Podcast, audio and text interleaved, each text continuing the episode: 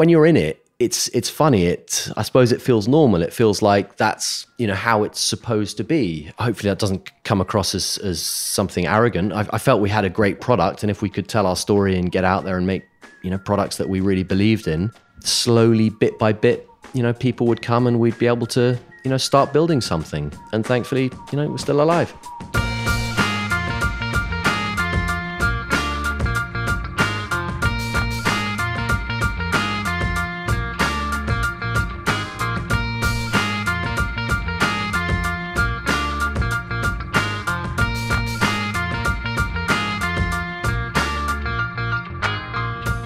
Hey, everybody, I'm your host, Stephen Pulvirent, and this is Hodinkee Radio.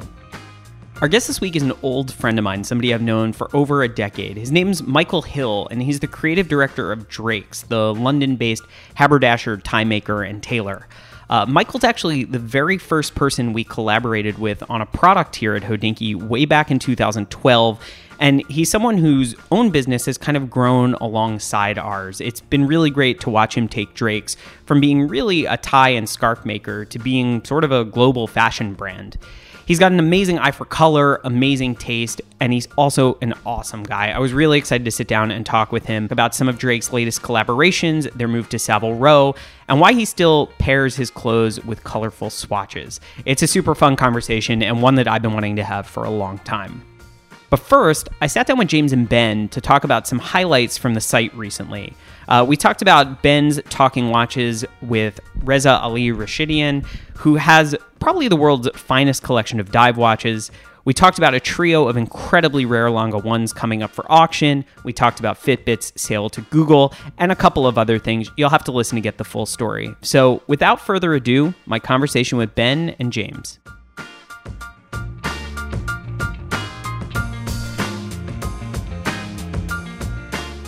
This week's episode is presented by Tag Heuer. Stay tuned later in the show to learn about the iconic Monaco celebrating its 50th anniversary this year. For more, visit tagheuer.com.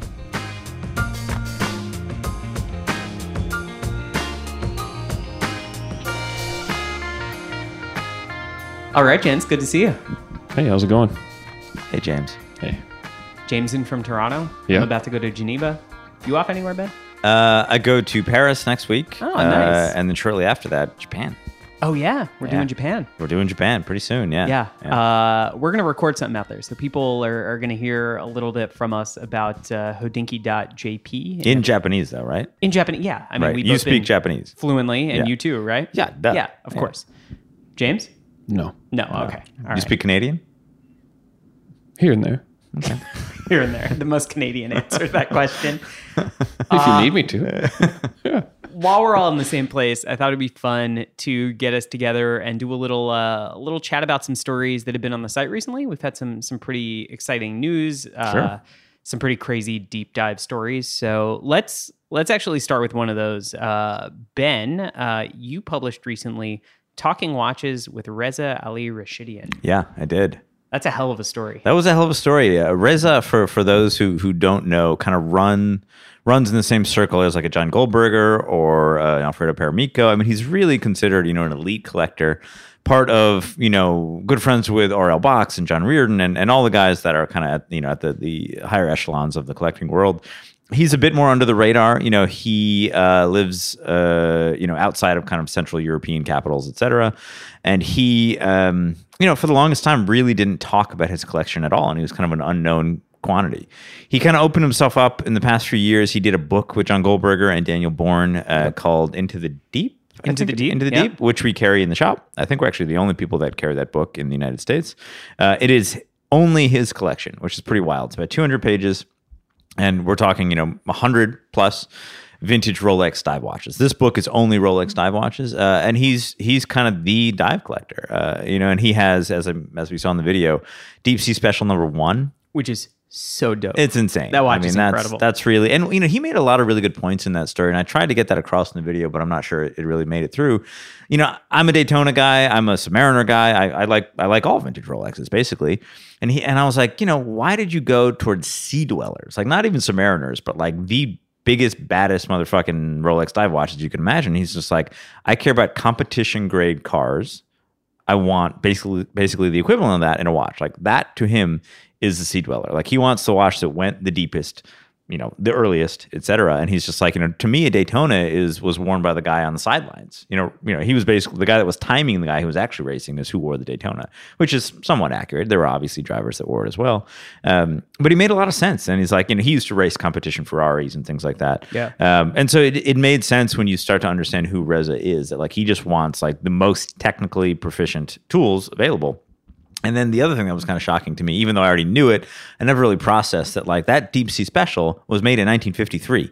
Yeah. Like I mean, that came out basically before or at the same time as the earliest Submariner. So Rolex had that technology in 1953, which is downright crazy. Yeah.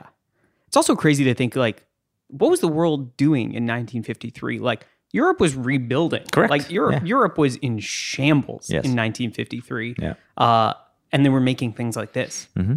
It's a crazy thing. It, it, it really is. And that, that watch in particular, the fact that it's number one, I mean, to have a deep sea special at all is crazy. But to have number one, I mean, this is Rolex's first prototype mega dive watcher watch ever, uh, is, is pretty wild. I mean, it's earlier than the watch that actually was, you know, successful in going to the Mariana Trench. Yeah. Yeah, yeah, yeah. What do you think, James, when you saw this thing? I think it's a crazy thing. I think it's remarkable that it's not just in a drawer somewhere deep under Rolex's headquarters, and like the fact that not only did we get to see it, but uh, Reza was kind enough to allow us to film it and share it with the world and like create this thing. Especially because, like you said, he's kind of a low key dude about Yeah. his collection, or at least has been. Yeah. Historically, he was on our dive watch panel at H10, Right. and like I met him five minutes before that panel, and he's like the sweetest Oh, guy. he's amazing. He's uh, really well spoken. He knows, obviously, he knows all of it. So he can talk at any level. He was able to talk at a panel level, which is kind of a weird ask of an expert to Mm-hmm. Right. kind of bring it to a level that anyone would appreciate. And I, I think he, it was fantastic. And I, I love the video. I've watched it a couple times. And, and to see that one along with a couple of the other pieces, and then the one that he says that he wears the most often, it, they're, these just wild watches. Yeah, the Iranian Milsub. Yeah, Yeah, so that- just like one of the coolest things ever. It is. Yeah, can you guys talk about that for, for people who haven't seen the video, which we'll link up and you should definitely go watch? yeah. Yeah, he has this incredible, and it's it's uh, he has this incredible Iranian milsub, which is uh, believed to be a one of one. Something. I, Or- or- the only one we know. for Yeah, sure. Yeah. Uh, and, and it's just you know it has the the crest on it, and otherwise it's this like really badass tool watch. Like it's just the, like a it's that purely distilled like uh, early Submariner. Yep.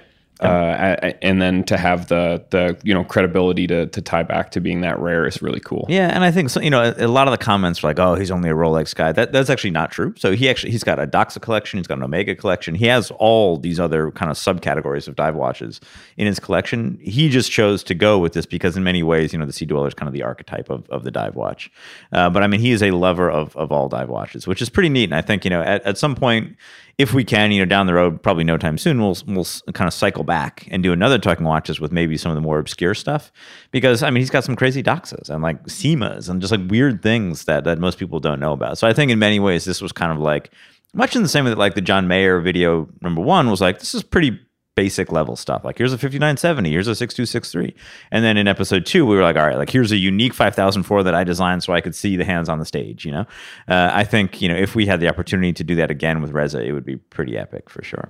I agree. I mean, and, and any any like quiet Doxa collector, that's a fun view. Like I, I find their watches to be some of the most interesting, and certainly like talk about a brand that at the time when Rolex would have been doing things like a Sea Dweller and deciding that you needed a, a helium escape valve for saturation diving, Dox was right next to them. They, Yeah. they essentially co-shared that patent or fought their way into that patent together with the earliest examples of automatic helium release valves. I mean, they were as hardcore as you could get. They obviously haven't had the same uh, legacy moving forward. The brand had more troubles than Rolex, um, but really a, a fascinating thing and just like massively cool watches. And to be fair, every brand has had more trouble than Rolex. That's fair, yeah, for sure.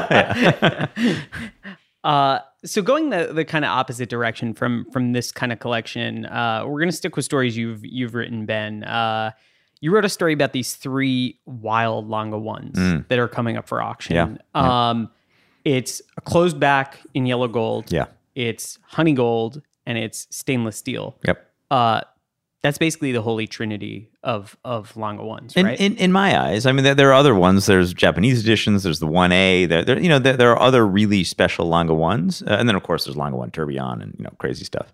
Uh, but to me, these are kind of the the purest, uh, you know, to borrow a term from James, like the purest distillation of what a Lange One is.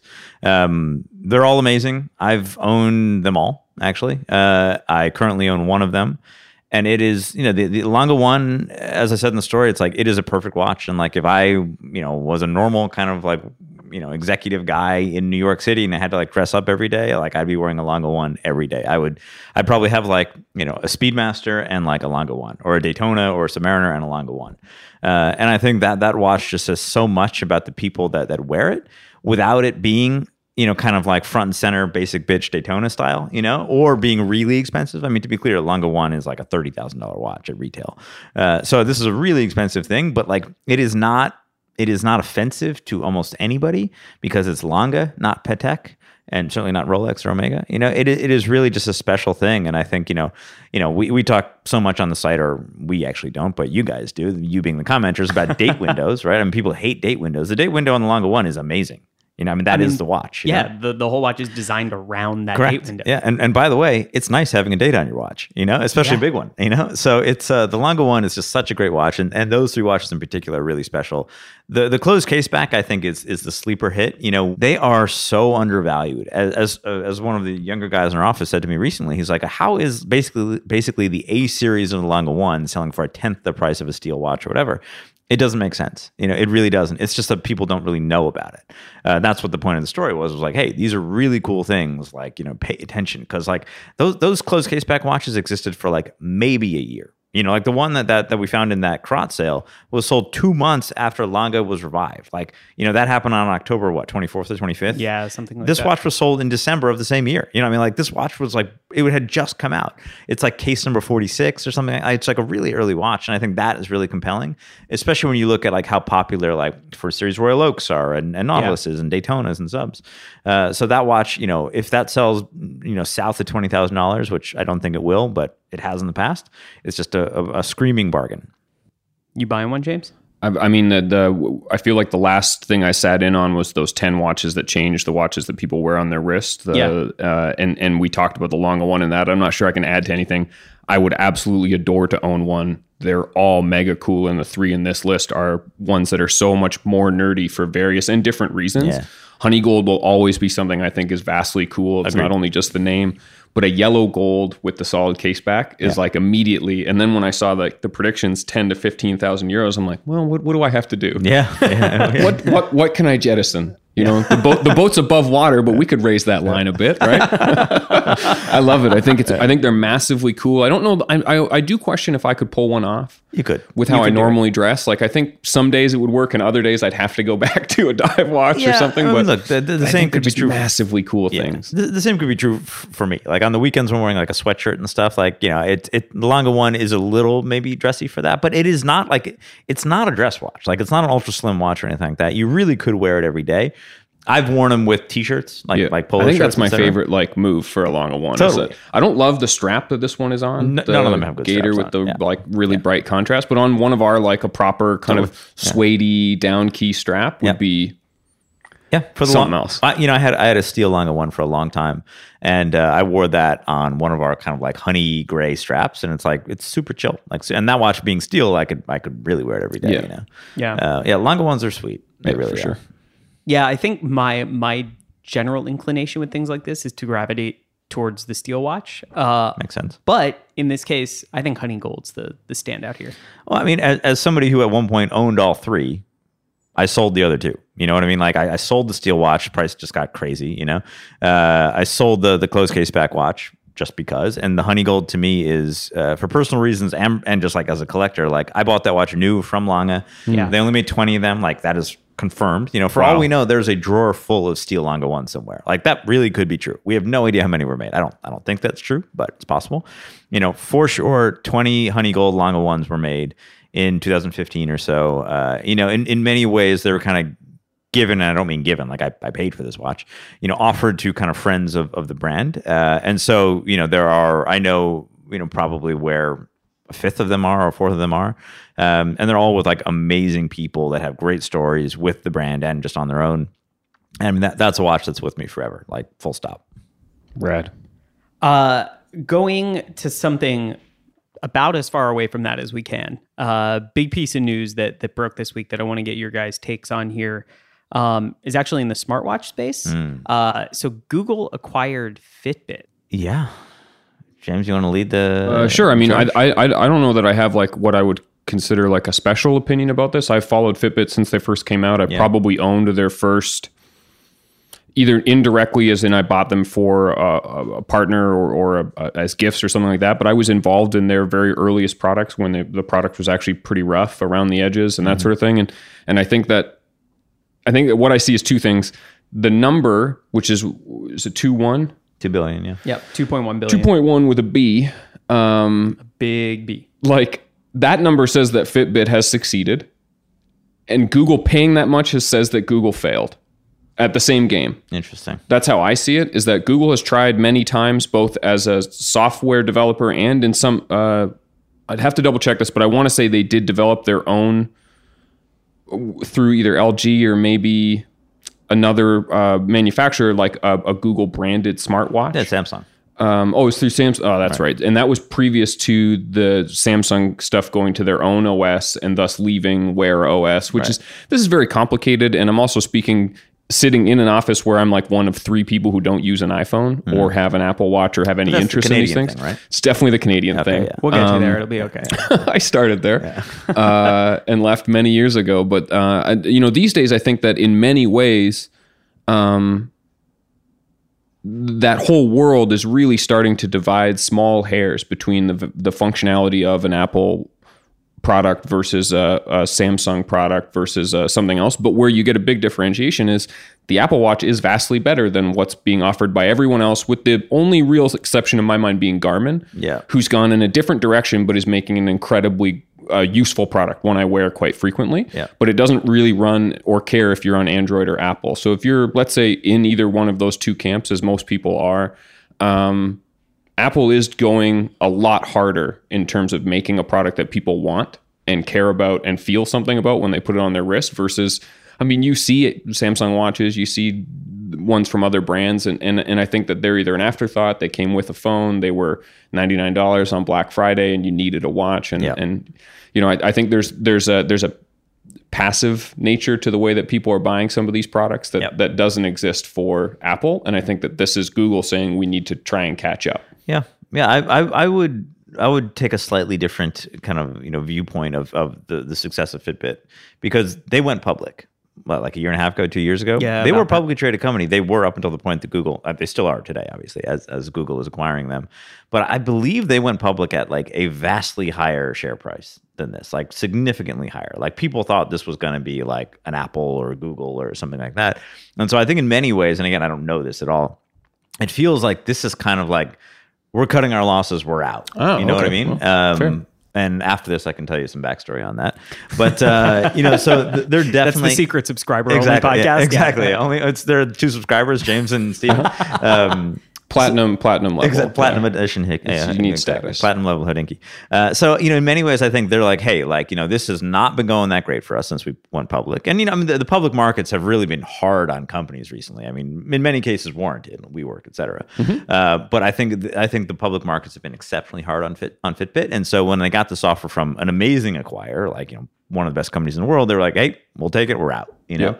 Um, and I think you're you are you're dead on in that Google like they they kind of have to play ball here. You know, I mean Yeah. the, the Apple product which I'm wearing right now is as James said just so. I mean it's It's- it's, vastly it's superior, incomparable. Yeah, it, it's not they're not making the same thing. You Nope. know, uh, and I think that that that's just not good for markets in general. Nope. They had to have one group that's making something that is that much better. Yeah. I mean, so Joe Joe wrote our story about this and we'll we'll link it up, but there's there's two numbers in this story that that really kind of surprised me. Uh, one is Fitbit is the second largest smartwatch producer in the world and makes less than a quarter the number of units than Apple. Right. So they're number two, making less than 25% the number of product. Right. Like that's that's a huge market disparity. Also, probably much lower prices, right, than the yeah, Apple Watch. Average price is much lower. Yeah. Uh, and the other thing that shocked me is of the top five smartwatch producers in the world, Only one of them, which is number five, which is Fossil, uses Wear OS. So Fitbit and Google both have problems here. And it seems like by joining forces, maybe they can start to solve them. I mean,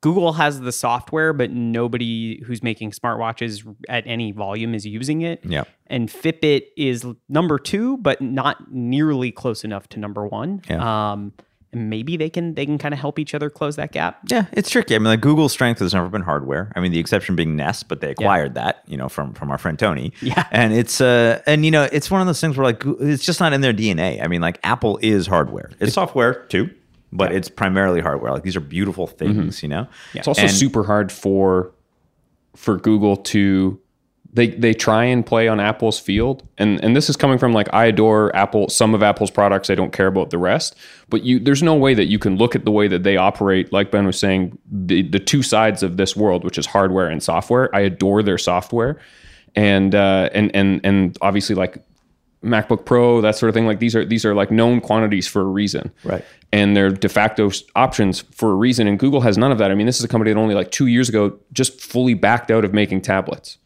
Right. They had it. They had an offering and they couldn't keep up. And this is at roughly the same time when Apple really doubled down on the same concept. So they're two companies that really approach things in very dissimilar ways. Yeah, and, and let's be clear. I mean, Google is a gigantic company. This is not like an underdog thing here. You know, I mean, their, their market cap's got to be what six hundred billion. You know, Apple might be at nine hundred. Like, it's a huge thing. Those are just guesses, by the way. Um, you know, it's it's just it's wild that they haven't figured out the hardware thing. Like, how about you go in and you bring in, you know, Yves Behar or Marc Newson, or I guess he's with Apple, but like take some great designer and be like, hey, let's do hardware. Like, they should be able to figure this out. Yeah. you know. Especially because like some of their hardware like I, I have google home stuff in my place. Like that's not bad. It's in, it's unobtrusive. It, you know it has some qualities that i like about it. Mm-hmm. And otherwise they lean so hard on essentially being the connective tissue for other brands other hardware makers. Mm-hmm. And i think that's where they might have they might have you know a pretty tough time try, trying to catch up even after spending this much money on fitbit Yeah, I mean, again, it's like two billion dollars to Google, and I know this is going to sound ridiculous, but like it means almost nothing. Yeah. You know what I mean? So like they're, they're going to place this wager. If it works out for them, they get a big cut of a market that's growing. Obviously, if it doesn't, they're not the leader anyway. So whatever, they're, they've lost nothing. You know? Yeah. So if it was if it, if you were if it was left to you to build the 12 month roadmap, what are the few things that you would try to do to not even bridge the gap, but I would say if if we're saying Start that over. Yeah yeah, but like if if Fitbit was worth vastly more when they were in the IPO than when they sold, which was some and a factor I didn't pay attention to. Um, it- but if that's the case, then what do you do to stem the bleeding? Because it's then if they're on the downward motion, now they're on a new a new theoretically a new a new path. Yeah. I, th- I think that the one thing that Fitbit and now Google have really have going for them is like they were kind of there first, and like in, like I never had a Fitbit, but like I'm compelled by them because you know like right now I'm wearing the Apple Watch on my right wrist purely for fitness, basically, and you know health tracking, and like I kind of wish it didn't have a screen. Like I kind of wish it was just like a little bit more under the radar, you know, because I'm wearing a Patek on my on my left wrist. Uh, I think leaning into that world, I think what would really be a, a great idea. They will never be better than Apple at this. Like they just won't, and I and like I would tell that to their CEO, you know.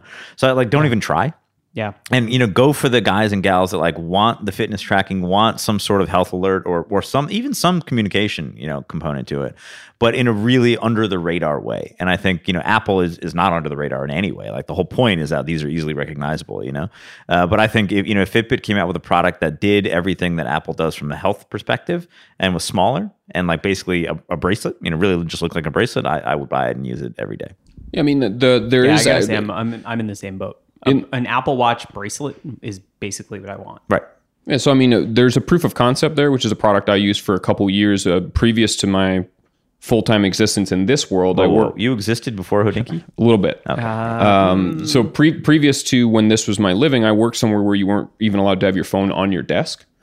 And I don't really like a smartwatch. I want to have like an actual watch on, on my left wrist. But I did find this company, and this is a, a Chinese company called Xiaomi. They make something called the Mi Band. It's now in its fourth or fifth generation, and it looks like um, it's it's just a rubber band essentially that would I, would- I would say it's maybe one half the width of a of a iPhone band, and it has a little screen and it also has a vibration motor in it. So you can turn the screen off entirely, and you get your notifications via the motor. It does all your fitness tracking, but it's almost weightless. You could wear it next to a watch if you wanted to. So I mean, the proof of concept is there. That's obviously from another um, huge player in the Android side of the space with Xiaomi, but uh, I, I I always liked that functionality until I got to the point where my job is largely having my phone in my hand and looking at it. So that is largely your job. to yeah, be- I'm good. fair. I mean, I'm good at that part of it. You're super good at that. Yeah.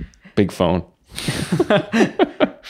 All right. So last thing I want to talk about today. Uh, again, we're going to swing back in the other direction toward toward sort of fine watchmaking, which is our colleague Mr. Jon Bues uh, published an in depth review of the Vacheron Constantin Yep. Overseas Tourbillon, Yeah. uh, which is a watch that uh, it's kind of a funny one in that I feel like we all saw it at SIHH and all had the same reaction, which was I shouldn't like this, but I really like this. Yeah. Uh, and I wanted to figure out why. Like, why is this a watch? How did Vacheron somehow convince all of us that like slightly big, slightly in your face, sporty tourbillon is like something we're kind of into? I mean, uh, on the other side of that, like, it doesn't do that much for me, really? especially when like the Perpetual is a watch that I just adore. Yeah. Perpetual that is that is- ultra thin and solid gold with, and they uh, also at the same, I believe at a SIHH, that's where they introduced the gold bracelet for it. Yep. Yep. So you can now go full gold and an ultra thin with the QP and what I think is like an absolutely gorgeous watch. I, I love killer. the overseas format. I like their twin timer. I love that one of one piece they made with Cory Richards and which titanium. you'll be able to buy it at Phillips. it's going for sale. I It missed is, that yeah, for Oh, okay. charity uh, Oh, at, at the the New York sale. So this December it'll be it'll be available. somehow I missed that. Really cool watch. I, you know, I had a chance to um, interview Cory for uh, Grey and hold that watch and play with it, and, and to see a brand so synonymous with dress watches and high watchmaking make something kind of sporty is cool. As far as the tourbillon goes, I feel the same about that tourbillon as I do about um, essentially all non Greubel Forsey tourbillons. So just it's a shrug. Yeah, I get it. All right. I get it. I mean, I, I think you know, I this is compelling to me. Would I would I buy one right now? Probably not. But I, th- I think what what Vacheron has really started to figure out is like they're playing in they're playing the same game that AP has been playing all along, or at least for the past five ten years. You know, like they're they're playing the game where like, hey, we're gonna make a fuck you watch. It's gonna be steel. You can wear it every day, but like, there's gonna be a tourbillon and like a nice one. You know. Yeah.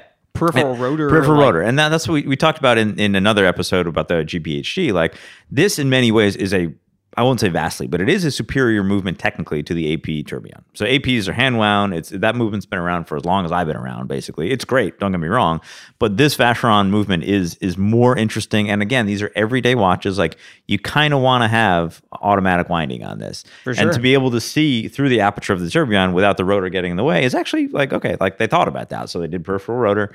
A little bit bigger than I would have liked, but that that kind of is what it is. I mean, you know, Yeah. at the end of the day, I would also choose the perpetual. But I think that there is a, a big market for this. And I know for a fact, I mean, Vacheron has told us that that watch in particular is basically sold out everywhere. And we're talking 100,000 plus for a steel watch. Yeah, for sure. Um, so I think, you know, the overseas is really starting to sing. Like it's really become, it's really coming into its own. Yeah. Um, obviously with Odysseus and the Chopard thing. And there's, there's so many alternatives now to the Royal Oak and the, uh, what's the other one? Nautilus. Nautilus, that's right. That thing. Uh, that, That- thing. that old Um, thing. Yeah, that old thing. And uh, and you know, I, I think the most logical step for anybody that either can't get or doesn't want to get an AP or a Patek is Vacheron. Uh, Yeah. You know, th- there's real authenticity there. That you know the the the two two two followed up by the overseas. I mean, this is it's a it's a real brand and a real line, and like you know they're, they're really starting to nail it. I think. Yeah, I would agree. I think I'm I'm probably in the same boat as as you guys too, where if I was spending my money, I think I'm going uh, gold perpetual. Mm-hmm. But this watch specifically on a rubber strap, the tourbillon on the rubber strap to me is it's it's it's a strong, it's a low key strong move. Yeah, no, I agree. Look, I, I think the overseas has a lot of killers out there. I don't even know if they still make it, but for a long time they made a white gold version of the perpetual calendar on bracelet. Yeah, That's a badass thing. I re- that, and they also made it a time only. Uh, I I really really loved when they were doing that. These super under the radar, like you know, it would look like it's steel, but it's white gold, which you know I love. And uh, it's the perpetual based on the you know the twenty one twenty, but their own you know own perpetual mechanism. And like in many ways, you know, I, I have an AP perpetual that I love. I wore it yesterday, but I think the the overseas is just like I would be more interested in talking to somebody wearing an overseas than a Royal Oak at this point for sure. yeah, yeah. There's there is something about that about the overseas where you see somebody wearing it and you know they're interesting. Like Yeah. It, you're you're not just like some schmo who made some money and walked into the Vacheron boutique and was like, "Oh, I'll take that overseas uh, perpetual calendar." Like you have to be like an gotta know. interesting person. Yeah, who there's a path of like, that brings you to that watch. right, Yeah. right. You have to be into it. You have to kind of know what you're doing a little bit. Yeah, and I think it just like it also says like there's some pragmatism in that person. It's like like why would I, you know realistically, the majority of people that wear any AP or or, or any Royal Oak rather or, or Nautilus like they're not paying retail. You know, if you if you can do it, great. You know, but most people are not doing that. They're just like they, there's too much money in this world and they just buy it at double list or whatever. And like that's silly when you compare things objectively. Like remove the names from the dial and just compare an overseas to a Nautilus. Like they're the same. The Vacheron might be better. Like it's for sure not the other way around in terms of quality. We're talking here, uh, and so you just like all right, like this guy like cares more about like potentially watchmaking and livability because as you said, you get three strap options with this uh, for the same price at, at, at the other guys at retail. Yeah. Awesome, guys. Thanks for doing this. Good to sit down and chat. We're done? We're already done? I'm gonna go. Uh, I'm gonna go get on a plane to Geneva. Dude, I blocked my entire afternoon for this. Well, see, he can leave. You want We'll to just keep, keep going. talking? We'll just guys talk about hang? Stephen. Yeah. Should I get you guys a six pack? Stephen sucks. Yeah. All right. Fine. All right. That's it. You guys are off the show. there it is. Just done. like that. No longer VIP platinums. there we go.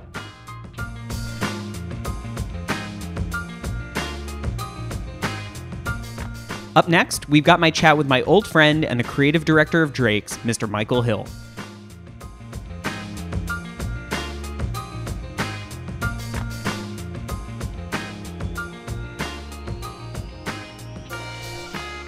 Thanks so much for joining us. Good to see you.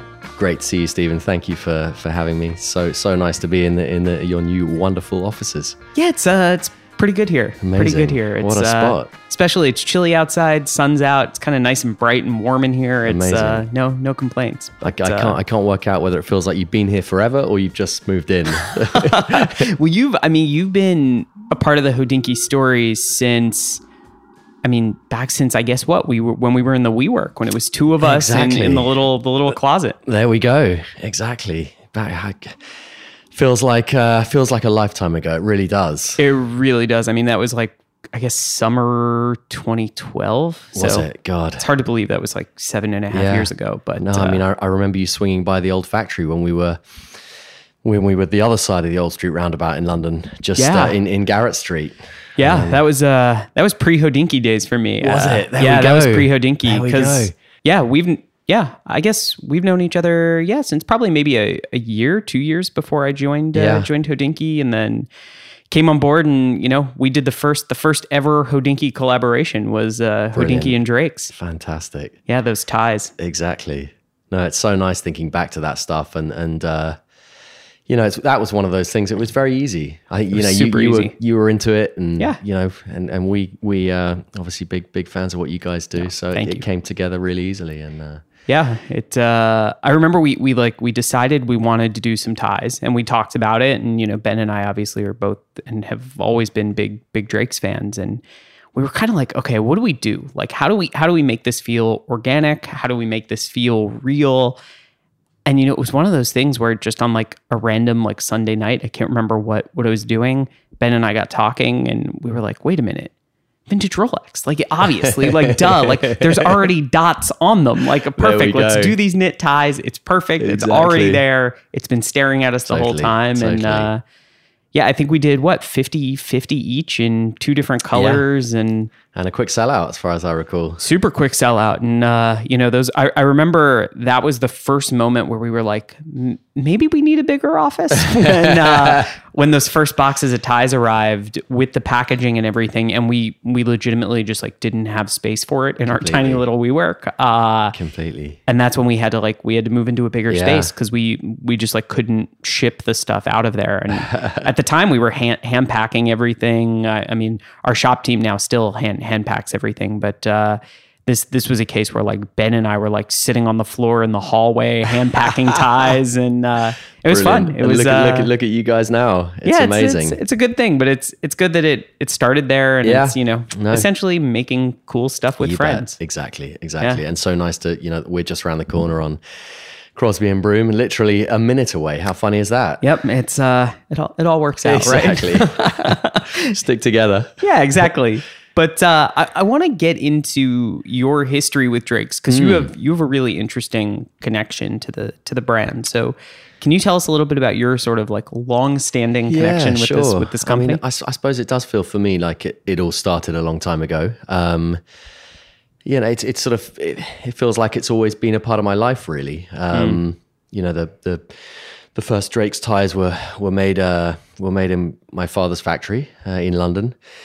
Uh, he was a tie maker, and um, you know, and I used to spend a lot of time in the factory um, with my old man. He used to go up to up to London to the to his workshop every every weekend, um, certainly every Saturday, and I would often go with him. And I love being kind of in and around that environment, surrounded by beautiful textiles.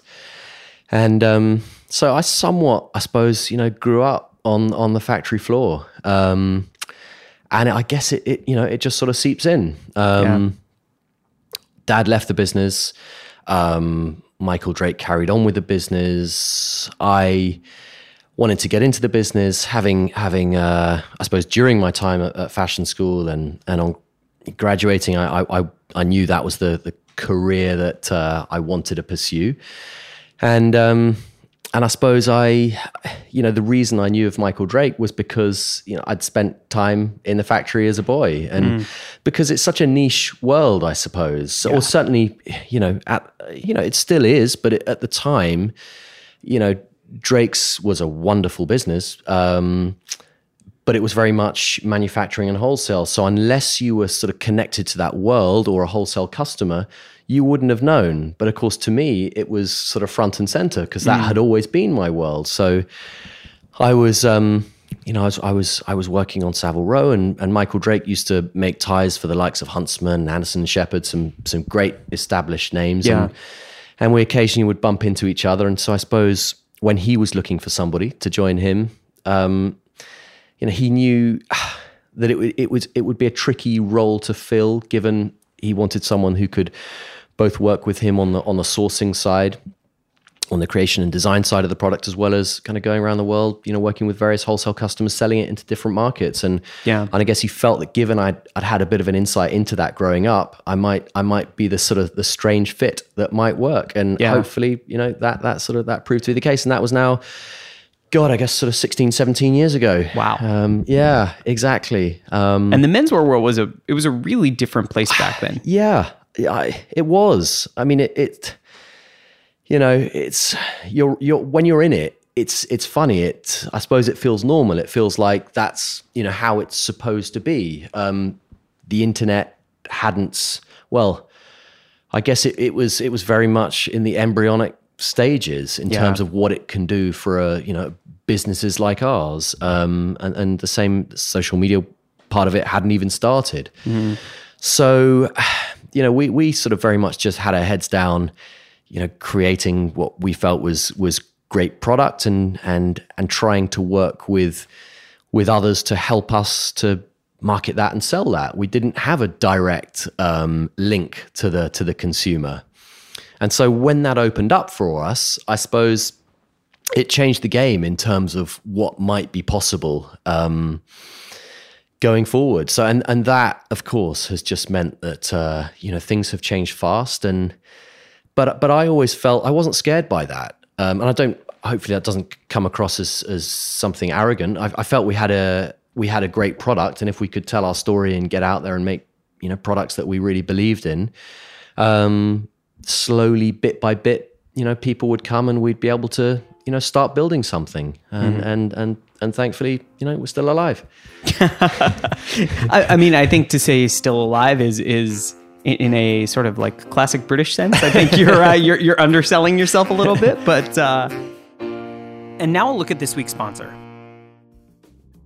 it's hard to believe looking back, but in 1968, there wasn't a single self winding chronograph wristwatch on the market. Just a year later, though, in 1969, Heuer would unveil the Monaco and change the history of sport watches forever. With its square case, blue dial, and left handed crown, the Monaco looked unlike any watch that came before it. The design put legibility front and center, and under the hood was the innovative Caliber 11 movement, which was among the very first self winding chronograph movements ever made. It was a practical watch for men of style, and today it's one of the most instantly recognizable watches of all time. To celebrate its 50th birthday, Tag Heuer has released a collection of five limited edition Monacos, each inspired by one of the decades since 1969. While the colors and designs range from an understated green and silver to a bold red and white, all five stay true to the watch's original character and are powered by a revamped version of the legendary Caliber 11. If you want to wear the past, present, and future of racing chronographs on your wrist, these limited editions are just what you've been looking for. For more about the Monaco limited editions and the watch's 50th anniversary, visit tagheuer.com. All right, let's get back to the show. You started kind of revamping things and, and rethinking things at a time that's this kind of like moment that we we end up talking about a lot on this show with with people, which is that era where like the internet and men's clothing and sort of like that enthusiasm all kind of like met at the same Yeah. time in the the like early to mid 2000s Yep. Uh, exactly. and it was that like hashtag menswear era Absolutely. uh and and you guys really quickly kind of emerged as as a sort of leader and a sort of like style Yeah. setter i guess in in that sure. era no, Um, absolutely. I mean, it's a, it's an interesting one that I, I, you know, I don't feel, I don't feel like we were looking. How aware were we? I, I- there were probably others around me, possibly, who were much more aware of it than I was. Mm. You know, I, I thought it was a case of, you know, do our thing well, crack on with that. There were so many opportunities out there for us in in terms of what we felt we could put together in terms of great product as we saw it, and we just thought if we crack on with that, um, hopefully they would they would come and and. But but I think maybe when you're starting like that and and you're believing in what you're doing and you've got a team that that's that believes in that as well, uh, it it radiates and it and it maybe maybe it wasn't too contrived. And I think Yeah. that's probably a good thing, especially coinciding with that time. You, you, you Yeah. kind of it wasn't good to come across like you'd thought it through too much. And and I think also, you know, we always wanted to be um, I suppose, very inclusive as a business. Mm. We, you know, we wanted the door to be open to everybody, and we really Yeah. did feel that. We didn't want anything about our business to be intimidating. It should be, you know, just you know, even if you can't, you know, afford to buy it, or it's you know something that comes, you know, down the line. It's it's you know we we wanted everyone to be a part of that, and I'm Yeah. not for a minute saying we did everything perfectly at all, but it um, but that was I think the, the mindset and hopefully that attitude um, you know helped helped us. Yeah. No, I think I think that openness permeated not just the the products and the marketing, but also sort of your approach and, and Michael Drake's approach back in the day as well. I mean, I, I met Michael. I guess I was maybe 19 or 20 uh, and that's writing for think. like a menswear blog. You know, I had my my blog and then if I wrote for a few other people's Yeah. blogs while I was in school. And, you know, I remember visiting that factory and Mike, Michael must have given me three hours, four Totally. hours, you know, and on, Absolutely. on a working day, the factory's in, in, in full production. And the ability to to go in like that and really experience Yeah. that is, you know, and he would have just bolted those hours on to the end of his day and just and been grateful for the opportunity frankly to Yeah. to kind of you know be the person that can you know have a voice you know for the factory and be the you know we're lucky to be in that position where we can um you know communicate that that story and um and I think um you know we've we've we've we're very conscious of that. It feels you know we feel lucky to be in this position, and we, and we love what we do, and and uh, and you know that's not everybody can say that. You know it's it's it's it's tough. It's uh you know for sure. it- yeah, it it's it's taken a lot of work, um, but we you know we love what we do. I think the the ingredients are good. I think. Uh, you know, certainly not going to sit here and say what we do is the best in the world. I, you know, we we feel that we, you know we don't make compromises and we love what we do. We work with amazing suppliers on the yarn side, on the knitting, on the weaving, on the printing. So, and, and that goes back since we started. And we've got two of our own factories. We make our own shirts. We make our own ties. You know, I would I would hope the ingredients are good. And if the ingredients are good, then uh, you've got this hopefully something real in the business in the brand and, we- and therefore you know there's something i think you know with, with the way the world is today touching on, on what you just referred to stephen you, you know we've got to have something real in in something that adds up um, that makes sense. It's got to be it's got to be credible. There's got to be integrity there. And and i think if that is there then that resonates with the customer, with our customer, and it gives you an opportunity to to to stay in the game for the for the long term, which is Yeah. you know what it's all about for us. Yeah, no, I mean that that makes a lot of sense to me, and and one of the things I think you guys do really well is this idea of sort of tailoring and and sort of the uh, sartorial approach to dressing, um, but done in a way that feels relevant and modern and kind of approachable. Yeah. Um, you know the. It's okay to wear a suit that's cotton and has some wrinkles in it, and Absolutely. if you want to pull the jacket off and throw a Yeah. you know cable knit sweater over it, or you Why know not? experiment with some bright colors or you know it's it's it's the kind of clothing where you know I was talking to somebody you, you guys had an event here in New York the other night uh, for the the collection you just launched with the rake Yeah. uh, and I was talking to somebody at the event and it, we were saying that it's nice that you can wear a Drake suit to the bar with your friends like you can you can go have a beer in a suit Totally. and not look out of place Totally, it's part of part of life. It's, Uh, it's you know you want to be comfortable and exactly. It's cool. And I It's a think cool thing. yeah, It's nice when it. Go, I think it goes from your work environment, or or if it's the other way around, you want to be really casual at work, and maybe you want to put a suit on in the evening. Yeah. That's you know that's that's definitely you know part of who our customer is, and that's great. Yeah. Um, no, I think um, you know it it in a way it's I think it's great that it's gone that way. It, it's you know it's less of a uniform that it was, so arguably there's more options, and if there's more options, maybe it's it's easier to go wrong. yeah But uh, you know we're not being too we're not trying to be overly prescriptive about it. Um, We're not the only ones who w- with the answer, um, but we're very happy to make our suggestions, and and I think we. we you know, there- there's there can be a you know plurality you know within that.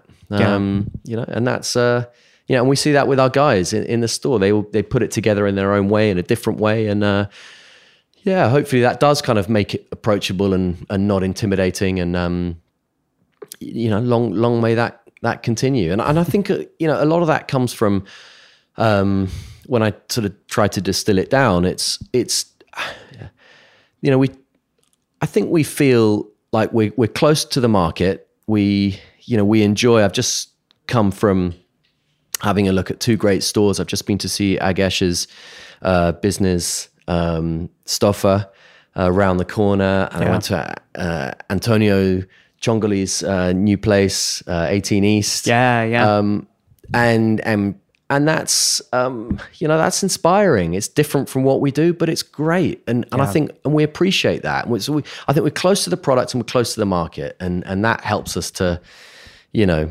to you know we do what we do, but we're interested in what's out there, and we've you know we've been over here this week launching something you know with our with our new friends at Aimé Leon Dore, and that's that's another kind of different take on who we are and what we do, but you know equally exciting. Yeah, that's something I wanted I wanted to talk about. Can you tell us a little bit about how that came about? Because I, I think anybody who knows Aimé Leon Dore is is going to think, wait, what? Like Drake's Yeah, and, and no. them is uh it's a very different look. It's it's a very Totally. different approach. It but uh, it's cool to see two brands like that working together.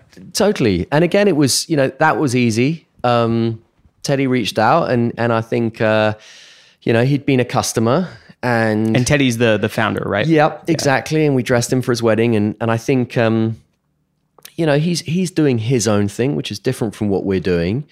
Um, and I think he liked he liked the kind of I guess it's funny we- we're often sort of looking at how how we can not for the sake of it, but because it's it, it makes sense to us to to to look at how we can be casual with our formal wear. And I suppose it was interesting that, that that Teddy's angle was more, if I'm not putting words in his mouth, was more a case of, well, you know, I'm I'm I'm interested in the sartorial thing and how that can kind of fold into what we do. Um, and and it actually was very refreshing just to you know we we we worked on the design side but actually then at a certain point to kind of hand it over and then look at how they put it together and styled it and for someone to show us our world in a very different light um, in a way that I personally wouldn't have put together just because I'm I'm I'm so I'm in in the Drake's world Yeah. but so seeing that I thought was brilliant and I, and my instant reaction you know both when he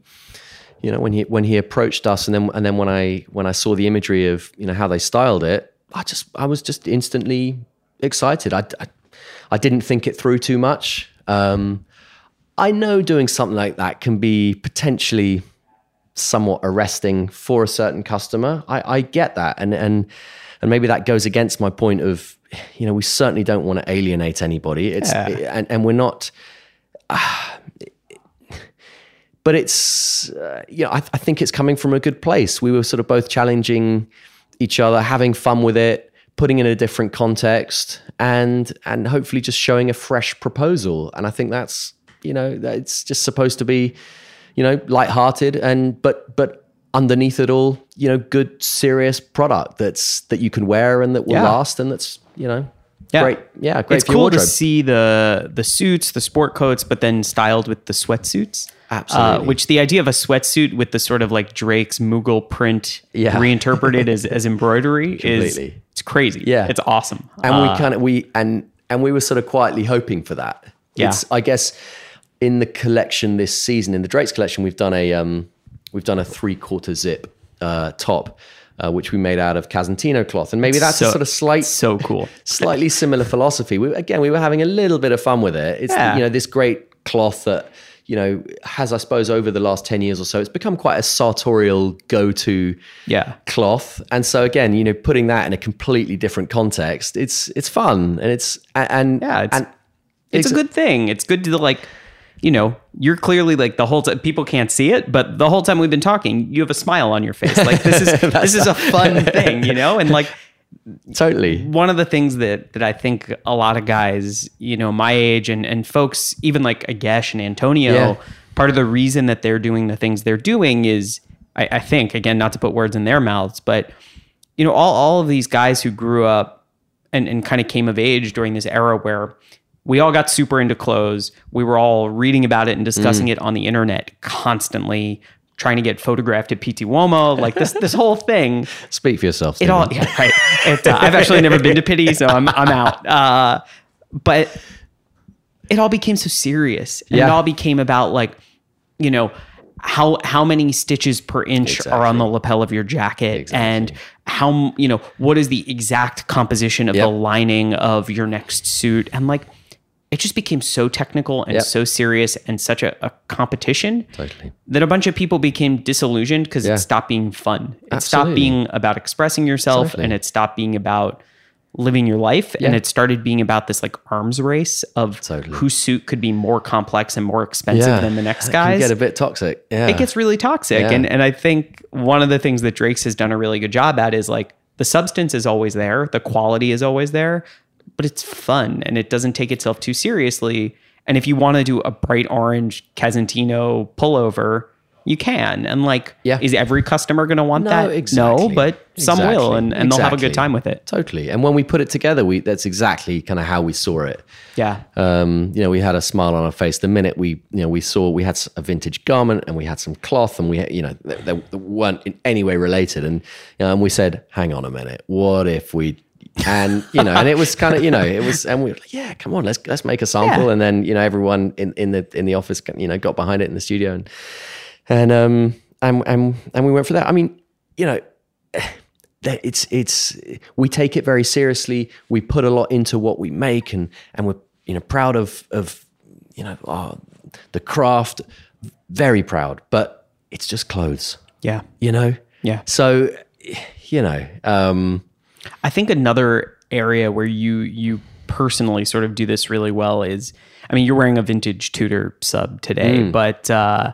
and you're a swatch guy. Hmm. I and am. You've written I about it for us before for uh, for the magazine, but I think that's another area where like you can enjoy a beautiful vintage Tudor, but you can also put on a Hmm. Absolutely. multicolored swatch and just have fun with it. and and and maybe quite nice to, I you know, put the put the crazy swatch with a formal suit, Yeah. or put the, you know, I don't know how you want to call it, the more serious watch, you know, with something more casual, or you know, it's you can. You know, it- it's all possible, I suppose. You know, in, in a sense, you know, forget the rules and just go for it. Um, you know, and I, and I'd, I'd probably be wearing a, a you know a swatch today if the problem with this watch is if I if I take it off, it stops, and then it, because it's I don't know what you called it the um, the special winding mechanism, but I got to go forward a month in order to sort it out, and yeah, it's too painful. You don't need, yeah, you don't need to deal with that. Yeah, exactly. So I just hang in there for as long as I can. It's all right. It's, it looks great. So Thank you. Uh, where did your love of Swatch come from? Because it's it's now there's swatches in the Drake stores, Yeah. and it's it's kind of become a part of the story. Exactly. Where, get- where does this come from? I suppose a bit like all these things, it definitely goes back to the, the childhood thing and, Yeah. and being at school. And, you know, it was, I guess, so I was, started going to school in 85. So what would I have been in 85? Seven, eight years old. I'm 41 now. And, um, I guess it was just one of those things. I went, went to a boarding school, and when you sort of come back to school, you know, after after the Christmas holidays or something like that, and you know, and maybe you know the kids were given a swatch for for Christmas, and you know, and everyone had a slight, you know, had something a little bit different, mm. and it kind of, you know. It, it- it was, you know, one of those things that you know boys like that kind of thing. You know, what's that one? Where does it come from? What's it about? And and and then you kind of keep hold of it, and all of a sudden, you know, it takes you back to a certain period, and there's a story there, I suppose, and mm-hmm. and therefore the the kind of nos- the nostalgic thing kind of kicks in, and and I suppose, you know, throwing that into the the sort of the headwind of, I suppose, that atmosphere, if you will, that, that you were just referring to, Stephen, about let- let's say that whole kind of Pitti crowd or movement, whatever it was, a, a, you know, that sort of kicked off a good few years ago. It's, you know, it's just quite nice to sort of, I don't know, not not disrupt that, but it's you know, you don't have to, you know, having a beautiful, you know. 1016.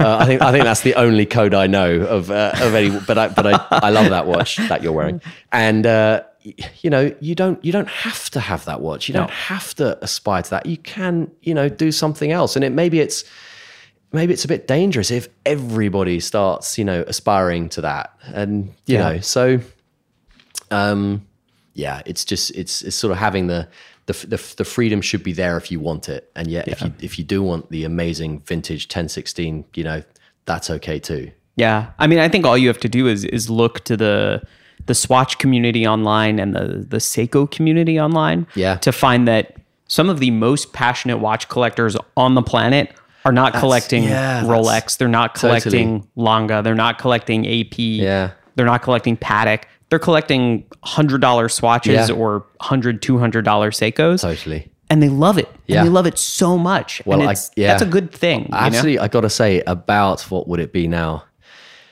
Possibly, I don't know, a year or so ago. For whatever reason, I oh, that was it. I was I was going jogging at the weekends, and and I I'd go without anything at all, no headphones, no no no music, no watch, no nothing, and I probably at a certain point. I, I got a bit competitive with myself and I thought, oh, can I get a do a better time and can I improve on this? And so I thought, oh, and I had this old digital watch, um, but it had run out of battery. So I thought, oh, maybe I'll let me look into this world of digital watches. And that led me to a Casio G Shock. Yep. And so I bought a G Shock. And I didn't think for a minute I was sort of scratching the surface of what might be uh, something, you know, a, a, re- quite an interesting world yeah. and and you know it's it that is something you'll you'll correct me but something equally iconic in a very different way and i and I- Completely, I, yeah. subsequently went to tokyo i went and I, I wanted a one that was made in japan and and now i've i've got it. And i love that g-shock. And it's great. Yeah. you know? Also, anything that's only available in Japan is, yeah. especially for like nerdy white guys like us, like that's that's catnip, exactly, you know. exactly. But not you know not mega expensive No. you know? And um you know and something indestructible. There's something rather uh you Yeah. know something great about that. So yeah it, it can kind of go across the board i think. Yeah. Um The the sort of like playfulness and the the playing with color that that Swatch does really well is something that I see, you know, whether it's a conscious influence or an unconscious influence, kind of sneaking its, it's way a in- part of it into the way Drake's does things. yeah Yeah. it's, it, it, And no it's great. question i i you know I, it's just such a it's it's it's a it's a vehicle for um you know, for, for, for lots of good things. Yeah. And, um, and, and there's, yeah, it's undoubtedly a part of it. Um, it's, it's a funny one. You know, I, I won't walk into a swatch shop and, and see, you know, I, I, I won't want every swatch No. in, in the store, you know, by any means, but it's when, you know, when you see it and it's right and it's, you know, the balance is there Yeah.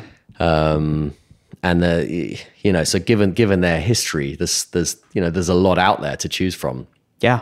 um, so yeah in terms of kind of in a sense sort of how it plays into what we do with our clothing and with our coloring it's you know yeah it's it's great and it's um it's funny the the we work a lot with a, a good friend of mine on the photography side of our business um, James Harvey Kelly um, um, and um, we used to hang out in London um, with a with a, a, another friend of ours, Patrick Johnson, and and I guess I don't know how far I'm going. I'm certainly going back. Well, I guess 15 years, and um, we all wore swatches. That I don't know. It just kind of it just it's a cool you know, thing. We'd meet up, go for a drink. We'd all be wearing a different swatch, and it you know it just kind of yeah, it was just you know we were we were all into it, and um, yeah, so it's one of those things now, you know, having having kids myself and, you know, I'll get home and my boy will, you know, steal whatever's on my wrist and, you know, I I, I kind of enjoy it and I don't have to worry about it if he's great. not It's- taking this. yeah, it's it's a nice way that like watches can be a again a fun, lighthearted Totally. thing instead of a thing that's all Yeah. seriousness and reference Exactly. numbers and whatever. Yeah. yeah. no, totally. I mean, you mentioned James, uh, James Harvey Kelly, uh, and he over the last couple seasons has been been shooting your lookbooks, Yeah. and they've become sort of this like cult thing in the, Yeah, in the menswear yeah. world, where like everybody waits for the next Yeah, Drake's I know. Yeah. How how has that evolved? Because I know you know in the again going back to the the sort of like hashtag menswear days, everything was much more fragmented, right? It Mm. Was about like you'd see an image on Tumblr, it would get reblogged a million Mm. times. Maybe it showed up on Permanent Style or or somewhere else. And now I, I think people are looking for that like slightly deeper perspective, Yeah. and they want a full lookbook from a brand that they can kind of Yeah. like sit down and go through and get a, a sense of that like personality and perspective. Yeah. No, it's an interesting one because ah, you never want to take the focus away from the product. So uh, it's so it's you know, and James is great, and and it's and it's you know great and easy working together, and that goes back a long way for to when we were, you know, friends. Um, I guess you know when we were when we were both starting. Um, Yeah. So neither of us sort of had to think too hard about it. Um, a very kind of you know natural coming together when you, I guess when you get each other, it's just again, there's not too much analysis re- is required. It's um, it's it's all very straightforward, which is great. And and um, you know, and James is a great clothing guy as well. It's not just, uh, but I suppose it's it's then goes beyond that, as as as James says himself with photography. He's like, you know, when I when I'm busy, you know, taking the Mickey out of him, and he's saying, well. You know, don't get me wrong. I know photography has absolutely nothing to do with photography or nothing to do with cameras. It's like, and it's kind of, you know, so I think we, of course, we want to put out great imagery. Um, you know, we don't want that to overtake the product, the clothing. That comes first. That's always got to be the focus. But hopefully, in putting it together the way that we are, it's hopefully it's somewhat suggesting that. So it's again, it's, we're not trying to be too serious with it. We are spontaneous, spontaneous with it. We do kind of on the spot work out what to put with what. There hasn't been weeks and weeks of of analysis that goes into it. I think we are pretty instinctive um, and intuitive in terms of what we do, um, and hopefully that comes across, and and, and, and we have fun with it. Um, and we're going to places that either we know or we want to go to, and it's um, you know it is. Hopefully, there's an honesty there. I think maybe that's the point. It's you know we we you know we started out shooting guys who were our friends, and I guess we'd continue to do that if we could. But of course, you know, making clothes and samples in a certain size sometimes Of course. they got to fit the model and all the rest. Yep. Um, but I don't think the philosophy has changed. We're still, um, you know, going about it in the same way. Um, and no, it's it's been great, you know, seeing James, you know, get more success, um, you know, in and of his own right. Um, I mean, one of one of the things. I mean, you've mentioned trust, and you've mentioned this idea of spontaneity, and this idea of um, honesty, and all of those things. Funnily enough, I, I think are are amplified by the fact that James only shoots film. Exactly. So you're shooting these lookbooks.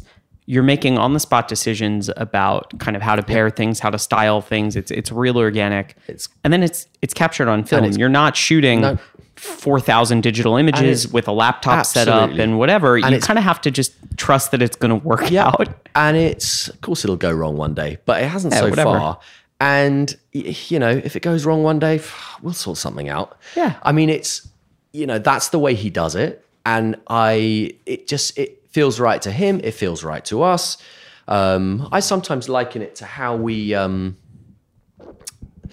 how we would uh, print something, for example. You know, we print by hand up on up in Macclesfield, um, dye and discharge. Uh, we could print digitally as well, uh, and and we do sometimes. But you know, sometimes the um, can I say the authentic way of doing it? it it's uh, that may well be the wrong word, but it's um, it takes more time. It's more dirty. It's uh, it's not something you can correct as you're going along, but you you you end up with a finished product that has depth and luster. And I suppose that's you know what we'd go for in our imagery, and that's what we'd go for in our product. It it, it makes sense, I think. Yeah. Um, and yeah, it's One of the places where I, I remember, and may, may- maybe now, maybe nobody finds this interesting. Maybe I'm just now taking like a trip down memory lane for me. But uh, one of the first places I, I remember that feeling from Drake's was the sort of cult that evolved around the uh, the unicorn print pocket squares, uh, which for for anybody who was deep in the the menswear Tumblr world in like 2008, probably 2009, you know, Dr- Drake's made these these scarves and pocket squares that had this sort of like old, almost medieval print of of unicorns. Yeah. and you all of a sudden had a whole bunch of like 20 something year old guys walking around with scarves and pocket squares that were purple and bright red and forest green and all of these things exactly. and they were all unicorns but it was it had nothing to do with the fact that it was a unicorn it had to do with the fact that they were made in this amazing way and they had this color and this texture to them and they were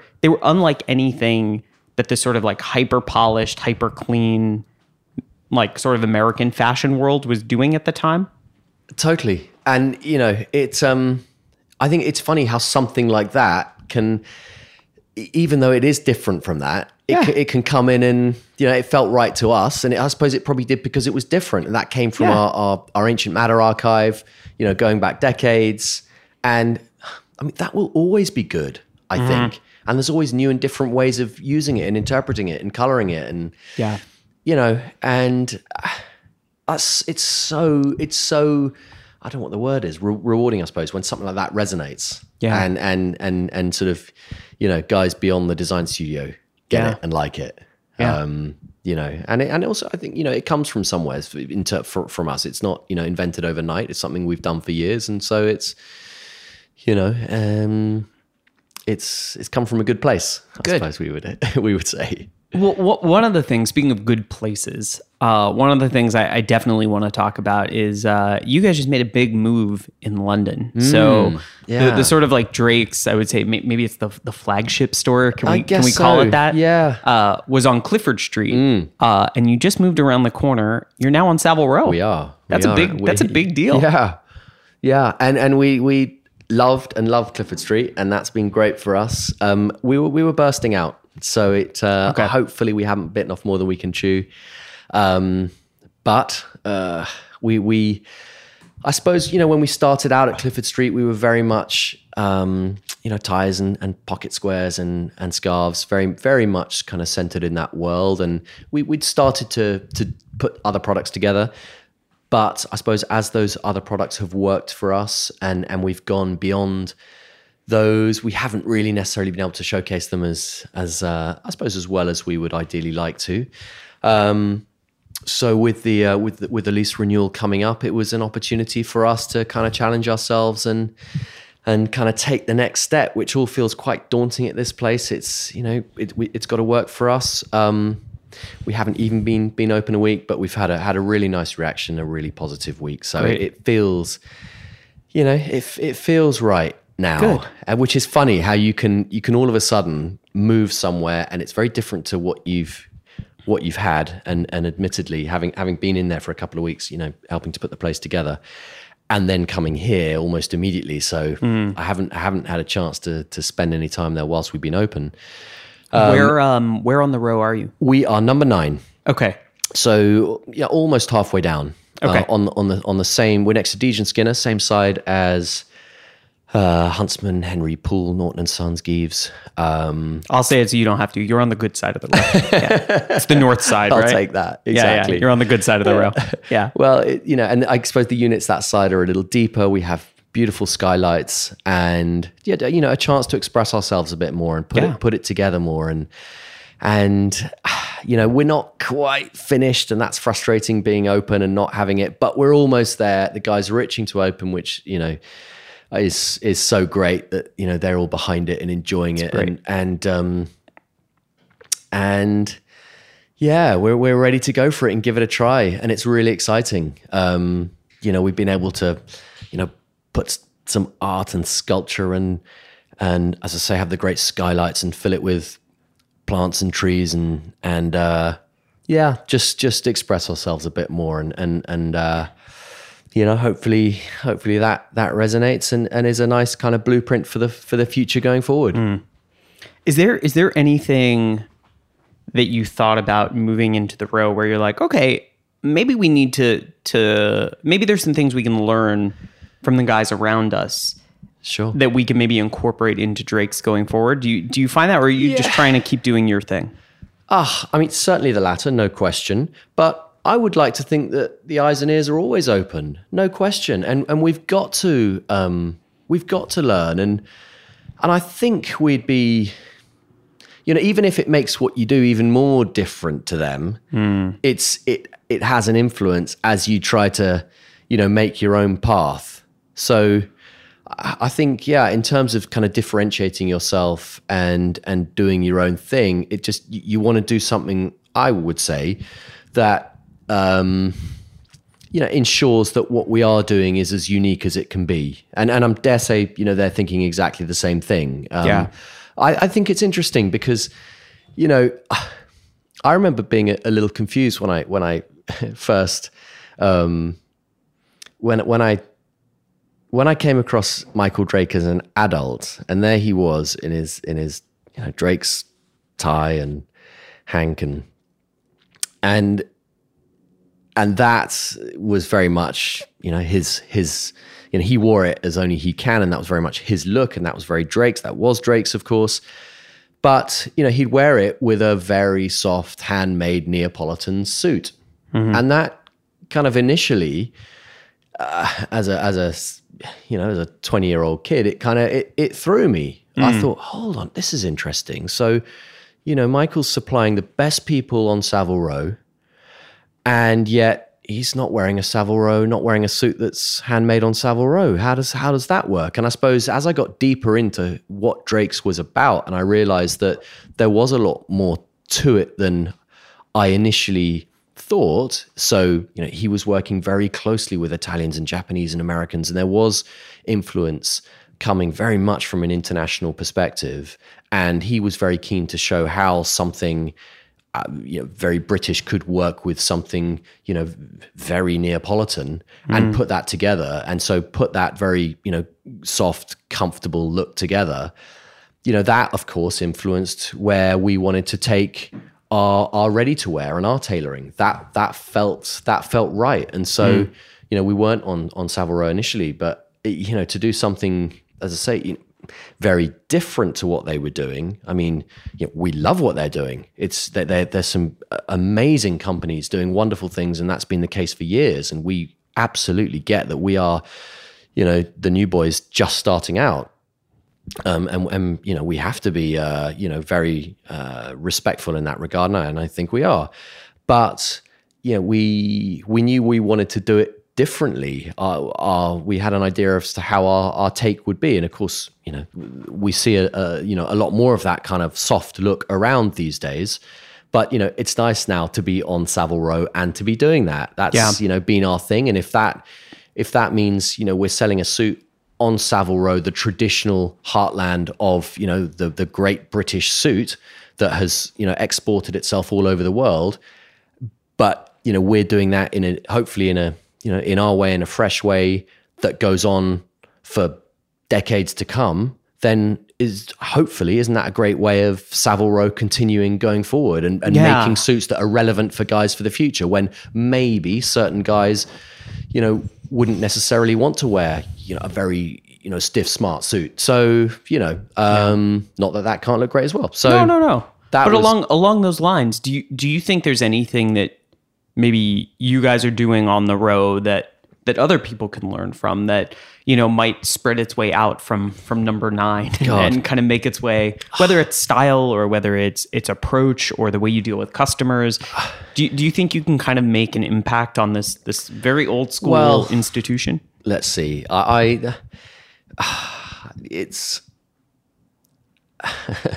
it's a very good question. It's a it's it's a And I'm- and I'm not trying to put you on the spot to- to say anything nasty about no, anyone no, no, else. No, no, I- It's it's such a good question, and it's and it's and it's really interesting, and it of course it has crossed my mind. Um, because in a sense Savile Row's been bigger than any one of its constituent parts and and that's brilliant um god uh, you know I, I have to be careful about uh and realistic about you know who we are and where we are as a business right now. Um and and and obviously you know keep keep that ego in check. Um it's uh let's see in time. We step by step. And and you know i'm not going to say for a minute that we're going to do that. And uh but are we are we i think we believe in what we do we've got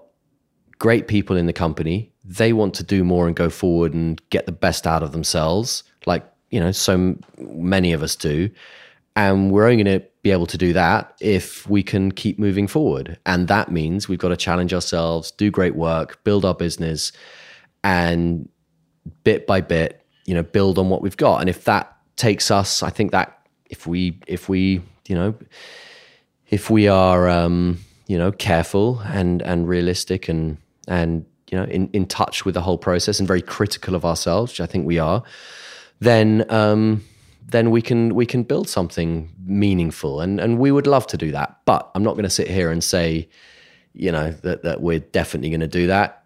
You come back and tell me where we've got to in you know a little bit down the line, and you know, and you'll tell me. You'll be the judge of that. Everyone will be. Not you know, it's not for me to say. Sounds like you got a plan though Yeah. yeah. Well, it's I, I think it's a bit of a balance between on the one hand, you know, you've you've you want to be and and I think we are, you know, very spontaneous in in many different respects, but I think there also has to be some sort of a plan. I don't think it's you know, sort of not fair on, you know, people who, you know, join the team if, you know, I've got to deliver for them just as others in the everyone in the business has to d- deliver for each other and and uh, you know, so, I yes, I would concede that. Perfect. Well, thanks for thanks for joining us. It's always a pleasure to see you. And uh, yeah, we'll have to. We, we've got some more uh, Drake's Hodinkee stuff in the works. So uh, hopefully, hopefully we'll have some fun things to show people soon. Great. Well, we're looking forward to that, and thanks so much for having us, Stephen. It's an honor to be here, and uh, good luck with all, all your future endeavors as well. Thank you. Thank you, Sarah.